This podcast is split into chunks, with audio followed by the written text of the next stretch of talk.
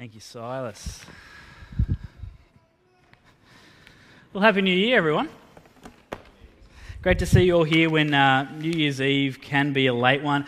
Give us a woo if you made it past 12 last night. Woo! Yeah, definitely lost some of its luster. Uh, give, give us a woo if you were really dedicated to church, so you went to bed before midnight. Yeah! Still some parents in the house. Great, good times. Um, now, it is New Year's Day today, a time for fresh starts, new beginnings. We've kind of already started reflecting on that. So I'm wondering, has anyone amongst us already started making New Year's resolution, new goals? Anyone? No one? Yeah, a few. Yeah. getting, getting two hands from Yana. Awesome. Um, now, I imagine some of us, the new year naturally brings up a whole lot of planning and some dreaming. What are you going to pursue in the new year? Maybe what do you want to achieve? What goals are you going to set? But for others, the New Year period can just be a time just to have some rest and take a deep breath. Just reflect and prepare yourself for maybe what the familiar patterns of the things ahead are going to be. But wherever you might be this morning in your mindset, because it is New Year's Day, I thought it might be helpful to reflect on this question coming up on the screen. What goals, what resolutions could we have for our Christian life this year?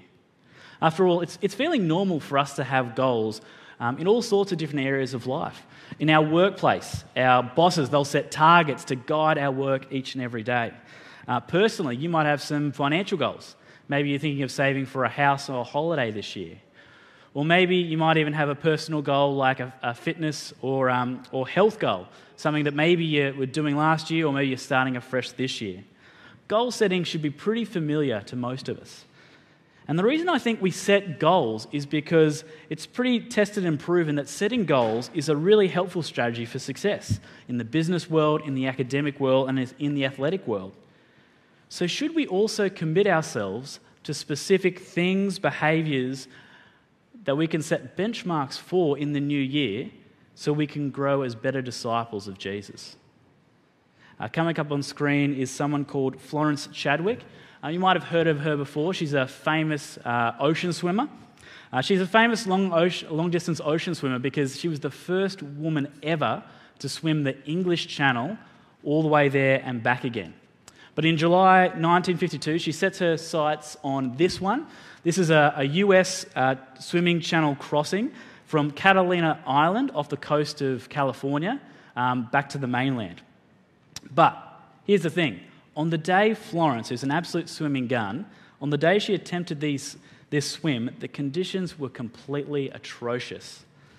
She was battling a thick fog, cooler than expected temperatures, and even sharks that were circling around. that actually, 1952, they drove away with rifles, sharks in the water that, was, that were, they were swimming beside her.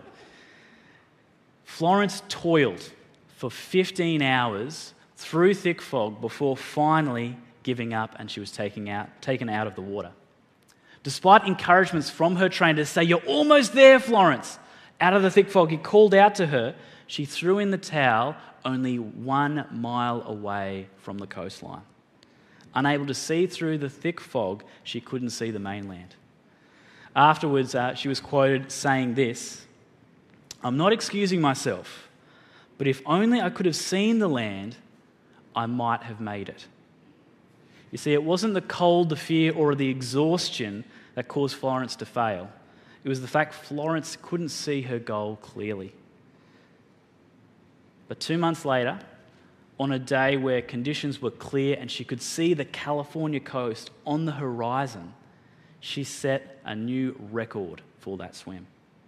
An incredible woman and an incredible achievement. So today I want to ask us the question what goals are we going to set for ourselves for our Christian life this year. Because having a clear goal ahead of us can be critical for us moving forward, for making progress. And the danger of not having a clear goal is like Florence. We can fall short of what we might be able to achieve. Whether we're distracted by the commitments that come up or just the fog of everyday life, we could give ourselves to good things in 2023, but not the best things. So here's where I want to take us this morning. First, I want us to refocus on the ultimate goal of the Christian life. Then, I want us to explore what activities, what disciplines can help us get there. What things can we pursue that will help us to reach that goal? And finally, I want us to think through what might we need to avoid? What might prevent us from growing this year? So today is a bit of a pre-season rev up for Christians. But if you're new or visiting us this morning, a special welcome to you. Um, if, particularly if you're just exploring the things of Jesus in the new year, stoked that you're with us. I think this will be a really helpful talk just for you to get an idea of what the Christian life, what Christians are on about and are pursuing a little bit differently to the world. But returning to our central question now what goals are we going to set for our Christian life this year? Well, in order to do this well, first we need to refocus and get clear on what the ultimate goal of the Christian life is.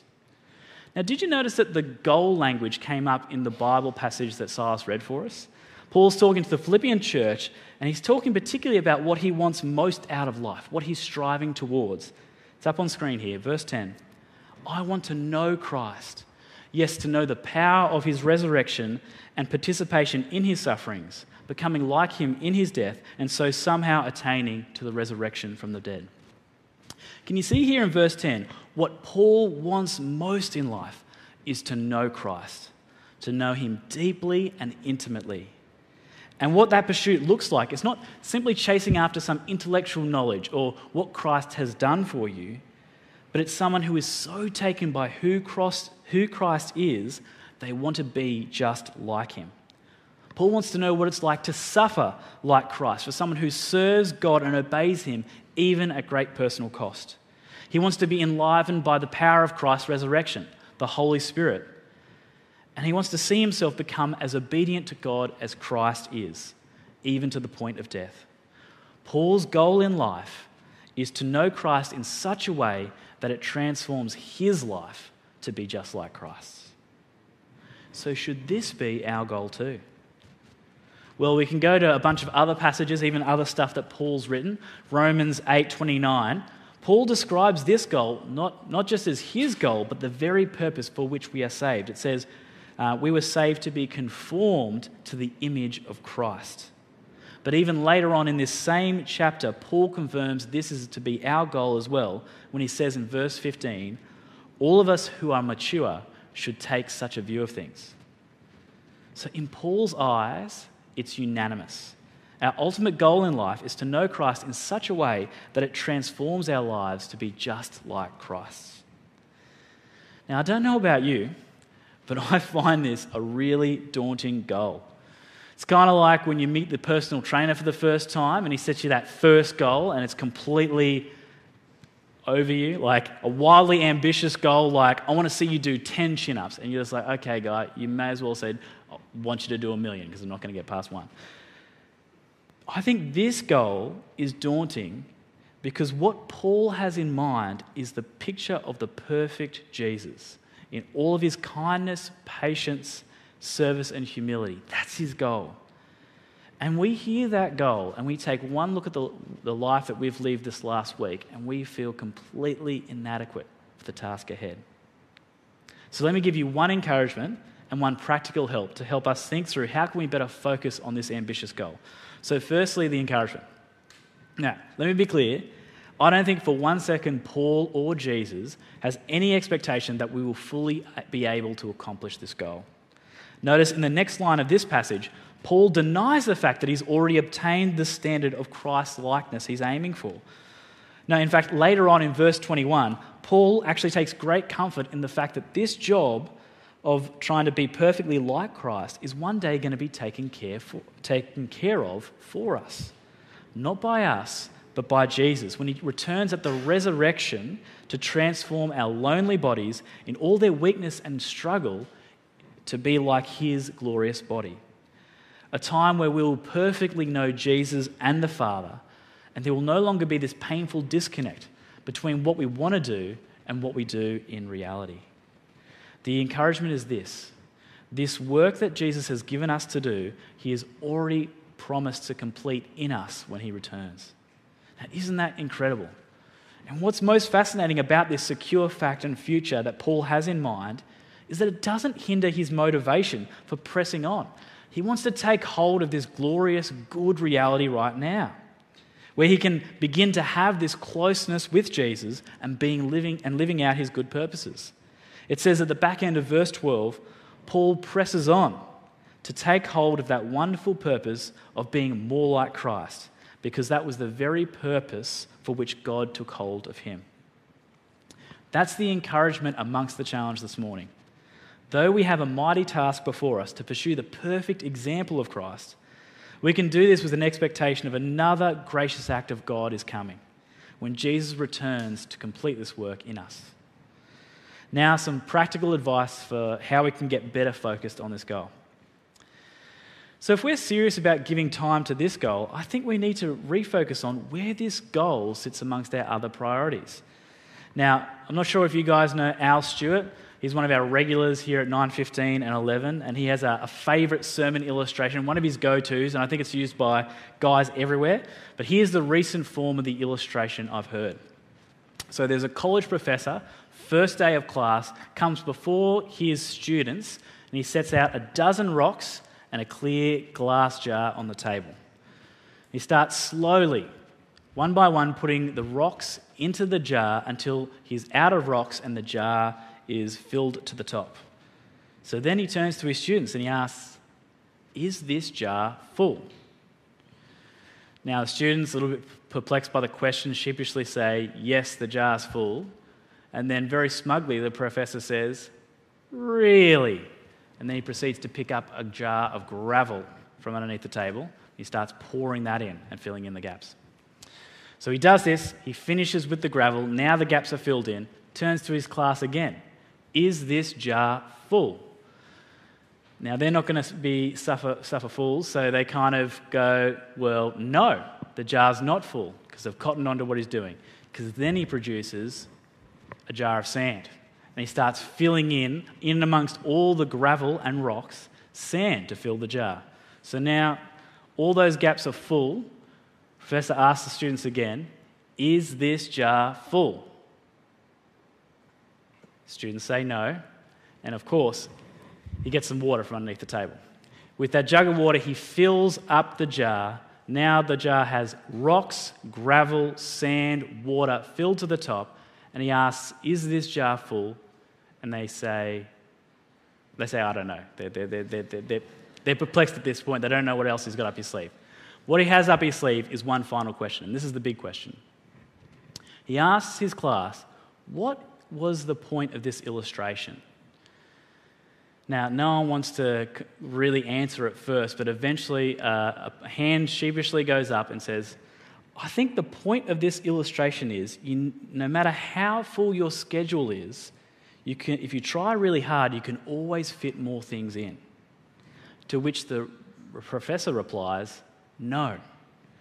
The teaching point is this if you don't put the big rocks in first, you will never fit them in at all. Now, is this ambitious goal of the Christian life, is it going to be one of the first rocks we fit into our lives this year? This might be even a good time to reflect on what might be your big rocks, your big priorities as you think about your life ahead this year. Which one of your rocks is taking up most of your time? And are these priorities things you actually deeply care about, or do some of these things need to shrink in size or even come out of the jar in 2023? And most importantly, where does this goal of knowing and living like Christ sit amongst your priorities?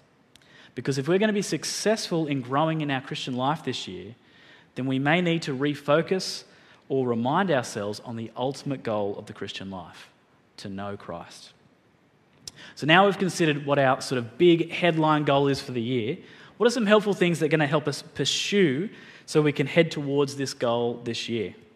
Well, I've got three practical areas for us to chew on this morning. Um, I want us to look at our personal disciplines, our relational disciplines, and disciplines of serving.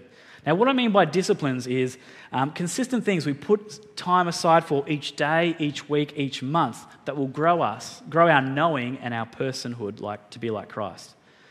Because our character, it's not going to be re- remade in a day. So we need to, need to set aside regular time where we're committed to activities and behaviors that are going to condition us to be more like Jesus. A little bit like how the concert musician still sets aside time for practice and development and like the couple sets aside an evening each week to grow their relationship, We need to set aside deliberate time to pursue our knowing of Christ and our practice of a life lived like His. So, firstly, what personal, what personal disciplines can we be um, chasing, pursuing, taking on in 2023? Well, here comes the very, very familiar ones that you've probably heard a hundred times if you've been in church for a while Bible reading and prayer. But I reckon there's a good reason why this personal discipline of Bible reading and prayer is always at the top of our sermon list. It's because God's word and his gift of prayer are our primary means of relating to Christ. It's where we get to know him. That's why Jesus speaks of our need for God's word being like our need for food each day in Matthew chapter 4. And that's why Paul speaks of the sufficiency of Scripture, of God's word, having all we need for every good work in 2 Timothy chapter 3. And if we consider prayer, it's not only modeled by Christ in the dozens of times it's mentioned in the Gospels as he retreats from his incredible, important work of healing, preaching, doing signs and wonders, he shows us in what he's modeling how valuable his time is with his Father praying. Bible reading and prayer are the roads and avenues by which we gain access to knowing and being known by God. So, what steps are you taking to travel on them each day? Now, many of you guys will probably know Tom Patterson. He gets along to 9:15 and 11, and he preaches every now and then. Now, if you know anything about Tom, you'll know that he loves the beach, he loves the ocean, loves surfing. In fact, I caught up with Tom yesterday, and I asked Tom, "Have you been to the beach today?" He said, "Yes, I have been to the beach today." But after I'd asked him that question, I said, "Hey, Tom, do you mind if I ask you a redundant question for the sake of a good sermon illustration? He said, Go for it. He's a kind man. Hey, Tom, how often do you enjoy the ocean from home? He was a little bit confused, but after he thought about it for a while, he said, Not very often. Because for Tom to enjoy the things he loves, the ocean, he can't just sit at home. He needs to get in his car and take the highways laid out before him because only then will he be taken to, taken to the thing he loves, the ocean. Now, as I was doing some reading on spiritual disciplines and some New Year stuff as, we, as I was preparing for this sermon, I came across a guy called uh, Don Whitney. He's a US theologian and he's written a bunch of books on spiritual disciplines.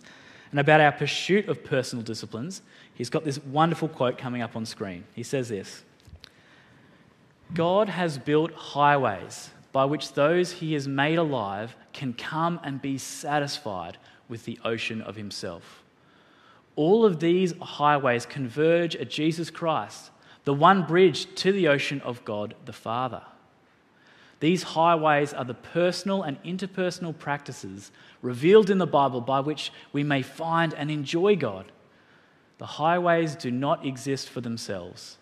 Our souls do not find satisfaction in the highways, but only in the ocean to which they take us.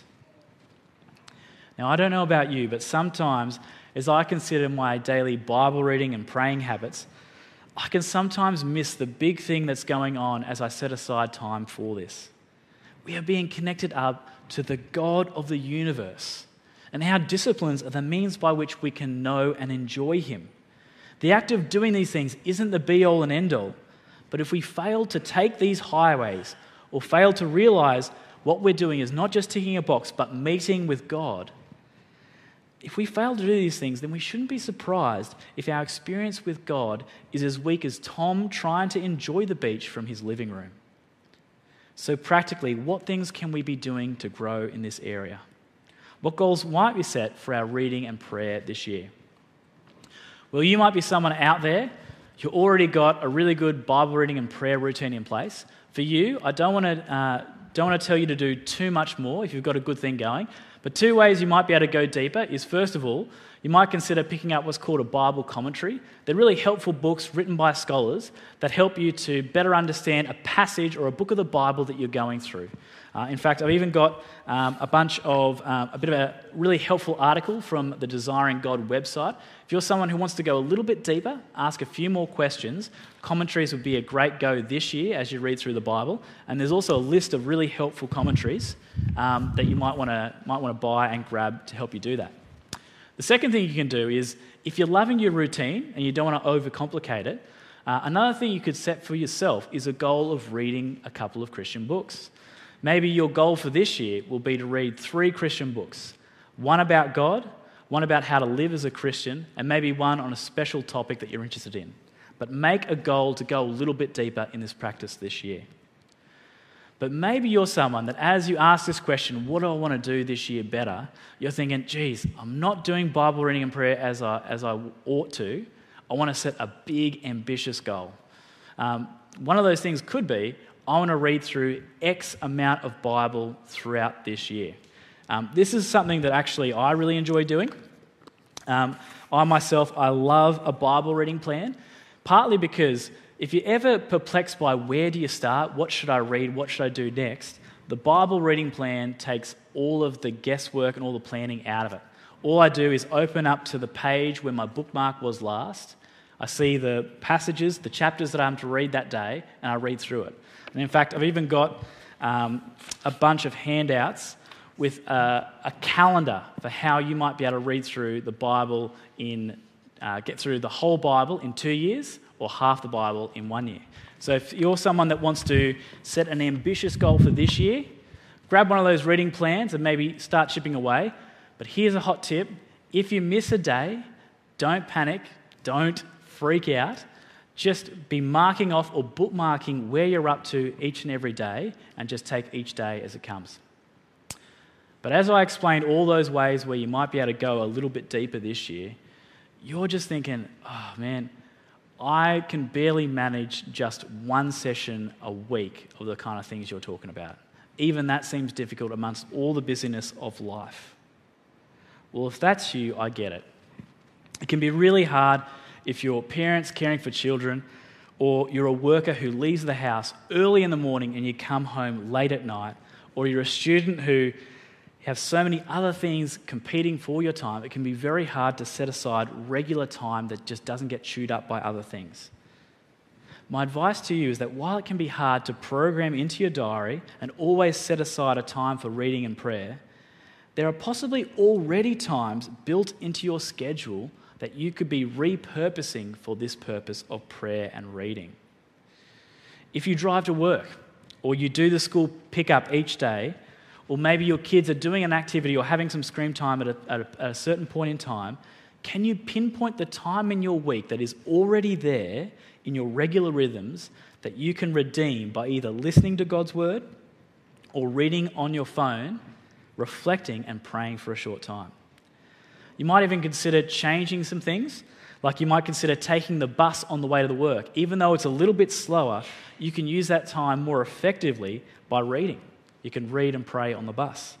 Or if you, if you usually drive to the gym, why not walk to the gym and on your phone go through your chapter of Bible reading, reflect, and pray on the way to the gym?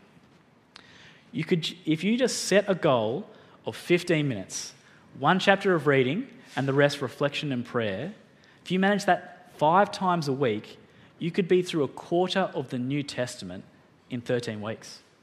It's amazing. Even though it might feel like not enough, 15 minutes a day, if you can do that regularly, you can get through so much. And your method, as you, as you jump into the Bible, could be as simple as this you can just read a chapter uh, and write down one verse that stuck out to you.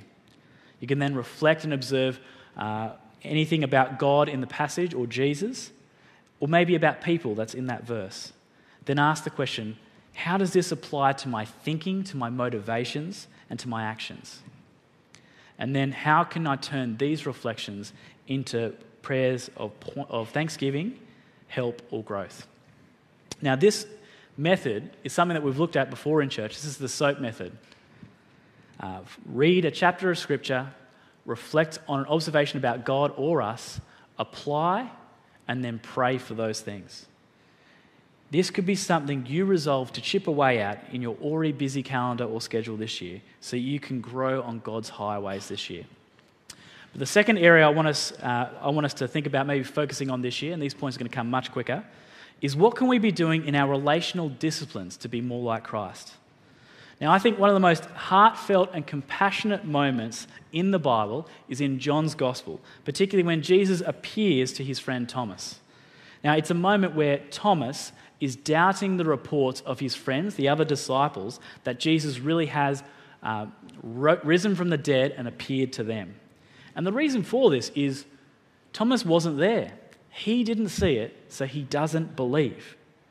And I reckon this could be a moment in the narrative where Jesus could be quite justifiably frustrated with his friend Thomas. Frustrated because of his lack of faith. After all, Thomas witnessed all Jesus' miracles firsthand. He heard his preaching and teaching, and regarding his planned death and resurrection, he would have heard about that. But it was still so much of a stretch to believe that Jesus really was back from the dead. Jesus has every right to be frustrated with Thomas in this moment for his lack of faith and his doubt. But what does Jesus do? He goes to his friend and he gives, them, gives him what he needs to believe. He appears before his disciples, but this time for the sake of Thomas. He calls Thomas to himself and he says, Place your hands, your hands on my hands where the nails were driven through. Place your hands on my side where the soldier pierced my skin. Stop doubting and believe, Jesus says. Jesus demonstrates an amazing compassion for his friends throughout the gospel, but in particular, Jesus demonstrates that he deeply cares for the state of his friends' faith. Now, I think many of us here at Vine Church, I think we do a great job at uh, catching up with one another outside of the Sunday service. I think we do friendship really well, but one of the things I think we can get better at is looking out for the state of our friends' spiritual well being as well as their um, physical and mental well being. So perhaps your goal for this year might not even be to add more catch ups to your schedule, but maybe to add a discipline to that time. Maybe you spend the first 15 minutes of those catch ups with friends asking each other questions about your life. Questions like Have you thought about God much this week? Have you been praying? Do you have any lingering doubts about God or fears in your Christian life right now? What questions do you have for God that you really want answered? Now, a trick if you ask some of these questions, and this is particularly maybe a, a tip for the men in the room, if you ask these questions, you may often get the answer, I don't know. I just don't know. If that is the case, I want to encourage you if you're getting not much as you ask these questions in these conversations, just tell them to take some time to reflect and think a little bit deeper. Because I think if we're going to do this well with our friends, we might need to ask questions and probe a little bit into one another's lives and go a little bit deeper. And sometimes when our friends respond to some of these questions with something like, I really haven't considered this stuff this week, I think that just makes the action plan to be think more deeply on these things this week and think about ways that you can change. This is a great goal to have, have to care for your mate's spiritual health, but also, um, if we're going to make this goal, we need to start making deliberate decisions about it. Who are the people around you this year that you're going to make a goal to catch up with? And how often do you want to plan to check in with that friend? Be specific and make a plan. For those amongst us who are married, I want to challenge you to think through when is the time that you have with your spouse regularly to check in with one another? And can you redeem some of that time to ask these same spiritual questions, to check in on one another? Now, the third area we could aim to grow in this year is in our discipline of service to God's people. One of the most famous acts uh, in the Bible is where the literal king of creation, Jesus, kneels down to wash his 12 disciples' feet. Now, just think about that thing for a second. I had to think about it. Imagine how long it would take to wash 12 people's feet. They definitely have to cancel pre dinner charades. It would have been a long and arduous activity. But in washing his disciples' feet, Jesus makes it very clear on how we are to humbly and meaningfully serve just like him. He says in John chapter 13, verse 14, Now that I, your Lord and teacher, have washed your feet, you also should wash one another's feet. No matter our status in the professional world, in our friendship circles, or even our status in church, because the Lord of all first came to serve us, we're called to wash one another's feet, the feet of those who belong to Jesus and his church. For some of us, that might look like taking on some new, responsibility, new responsibilities this year, stepping up into a more intensive role at church, or just taking on a new one. But for many of us, we might be already wearied with how much time we've got or a little bit apprehensive about serving.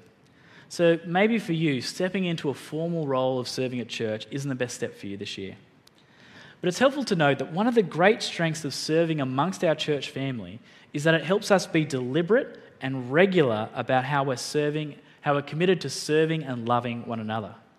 Therefore, it's helpful if you're feeling less inclined to jump into formal ministry this year, consider what gifting, what regular thing might you, doing, might you be doing to be intentional and regular this year in serving people? Perhaps if your gift is cooking, you might set aside every second Saturday to prepare a meal for a family or an individual in need that you can give that meal to on a Sunday. Or maybe you're someone who loves people, so you want to set aside the hour and a half after church every week to go out and have a meal with either someone new or someone you haven't caught up with a while and talk through things. Whatever you might decide to make your goal this year, one of the great benefits of stepping into serving and serving others is not only that it benefits them, it's also a great tool in growing our humility and our love of others as we go about being more like Jesus. So, finally, as we begin, begin to consider what might be the goals that we personally set for ourselves for Christian growth this year, I want to offer a few quick thoughts of what we might need to avoid. What might we need to avoid to prevent us, uh, that, oh, sorry, what might avoid because it might prevent us from growing this year? Now, the, the writer of Hebrews makes it very clear to us that in order to grow and persevere in the faith, we un- undoubtedly need to throw off everything that hinders and the sin that so easily entangles and let us run this race, uh, run the race with perseverance, the race marked out for us fixing our eyes on Jesus, the pioneer and perfecter of our faith. So there are two big categories here, if you can see, that can stall or even shipwreck our faith. One is sin, where our unrepentant disobedience of God or lack of love has become a festering sore in our relationship with God. Something that until we address it, the activities we do to pursue God will either be cheapened or painful while there still remains an outstanding problem in our lives and in our relationship with God. But today, I want to particularly focus on that first category that Paul mentions throw off everything that hinders. Because these are the things that I think are most disruptive in our pursuit of goals that we've been talking about today. They are the good things that we have in our lives, the good rocks that we have in our jar that if we aren't careful, they can become so big that there's no room left in our jar for our pursuit of godly goals. In my research um, on New Year's resolutions and goal setting this week, one of the most common reasons people said they failed in their New Year's resolutions come February was that people were not realistic about the amount of time and planning needed to carry out their goals in the new year. I think part of the problem is often we set these goals in a time of year where we're resting, where we're not in amongst the busyness and complexity of life that comes when we resume the normal pace of things. So before we wrap up, I want you to consider, before we consider our next step, I want you to consider what other priorities might be compete for my energy and my time when I set this new goal.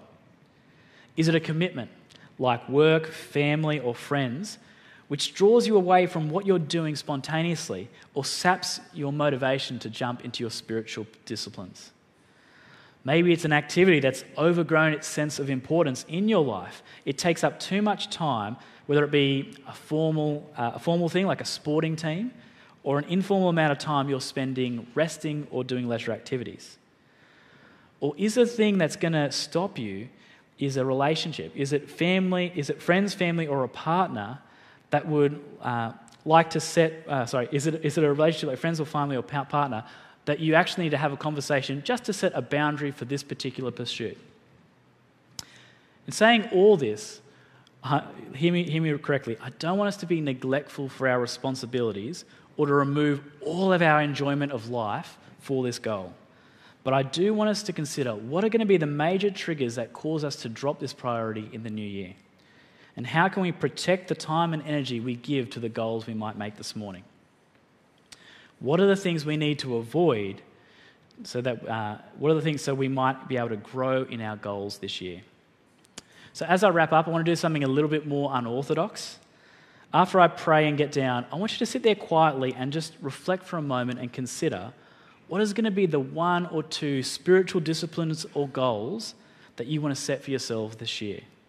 And I want you to write down, maybe in a book or on your phone, what are your intentional goals that will help you grow in knowing and being more like Christ? Try and be specific. Write down who, what, and when you're going to do it. Try and be specific with your time and how, how often you're going to do it. But before you take that time, I just want to acknowledge that there's always a real danger in a topical sermon like this one that we feel motivated only out of a sense of duty or guilt to get moving on some of these personal projects. But that's why I wanted to begin this sermon by showing us what motivates Paul is not simply an indebtedness to the past in what Christ has done for him, but his desire for his future with Christ. He knows about the heavenly transformation that's coming, the transformation that's going to turn him into a person to be more like Jesus, but he wants part of that reality now. That's why he presses on in his present to be, for it to be more like his future. We can know Christ and enjoy him now. So, what are we doing in pursuit of that? I'm going to pray now that God would help us in this and shape our desires and shape our energies to give lots of effort to this goal this year. Let's pray. Uh, Heavenly Father, um, as we take a time in a moment to sit and reflect on what might be our goals that we might pursue for you this year, would you help us to think through our priorities, to see what things are good and what things uh, we need to do less of to make room for this new goal? Father, I pray that you might help us to know Christ better this year, to know him in his character, and to know him in what he makes a priority for his life, in serving God and serving others. Please, would you help us to reflect well on um, many of the good things we can do for your sake and for our sake this year. And I pray that your Spirit might be working in us to shape us, mold us, make us more like Christ and to make us dutiful in this task before us. We pray these things in Jesus' name. Amen.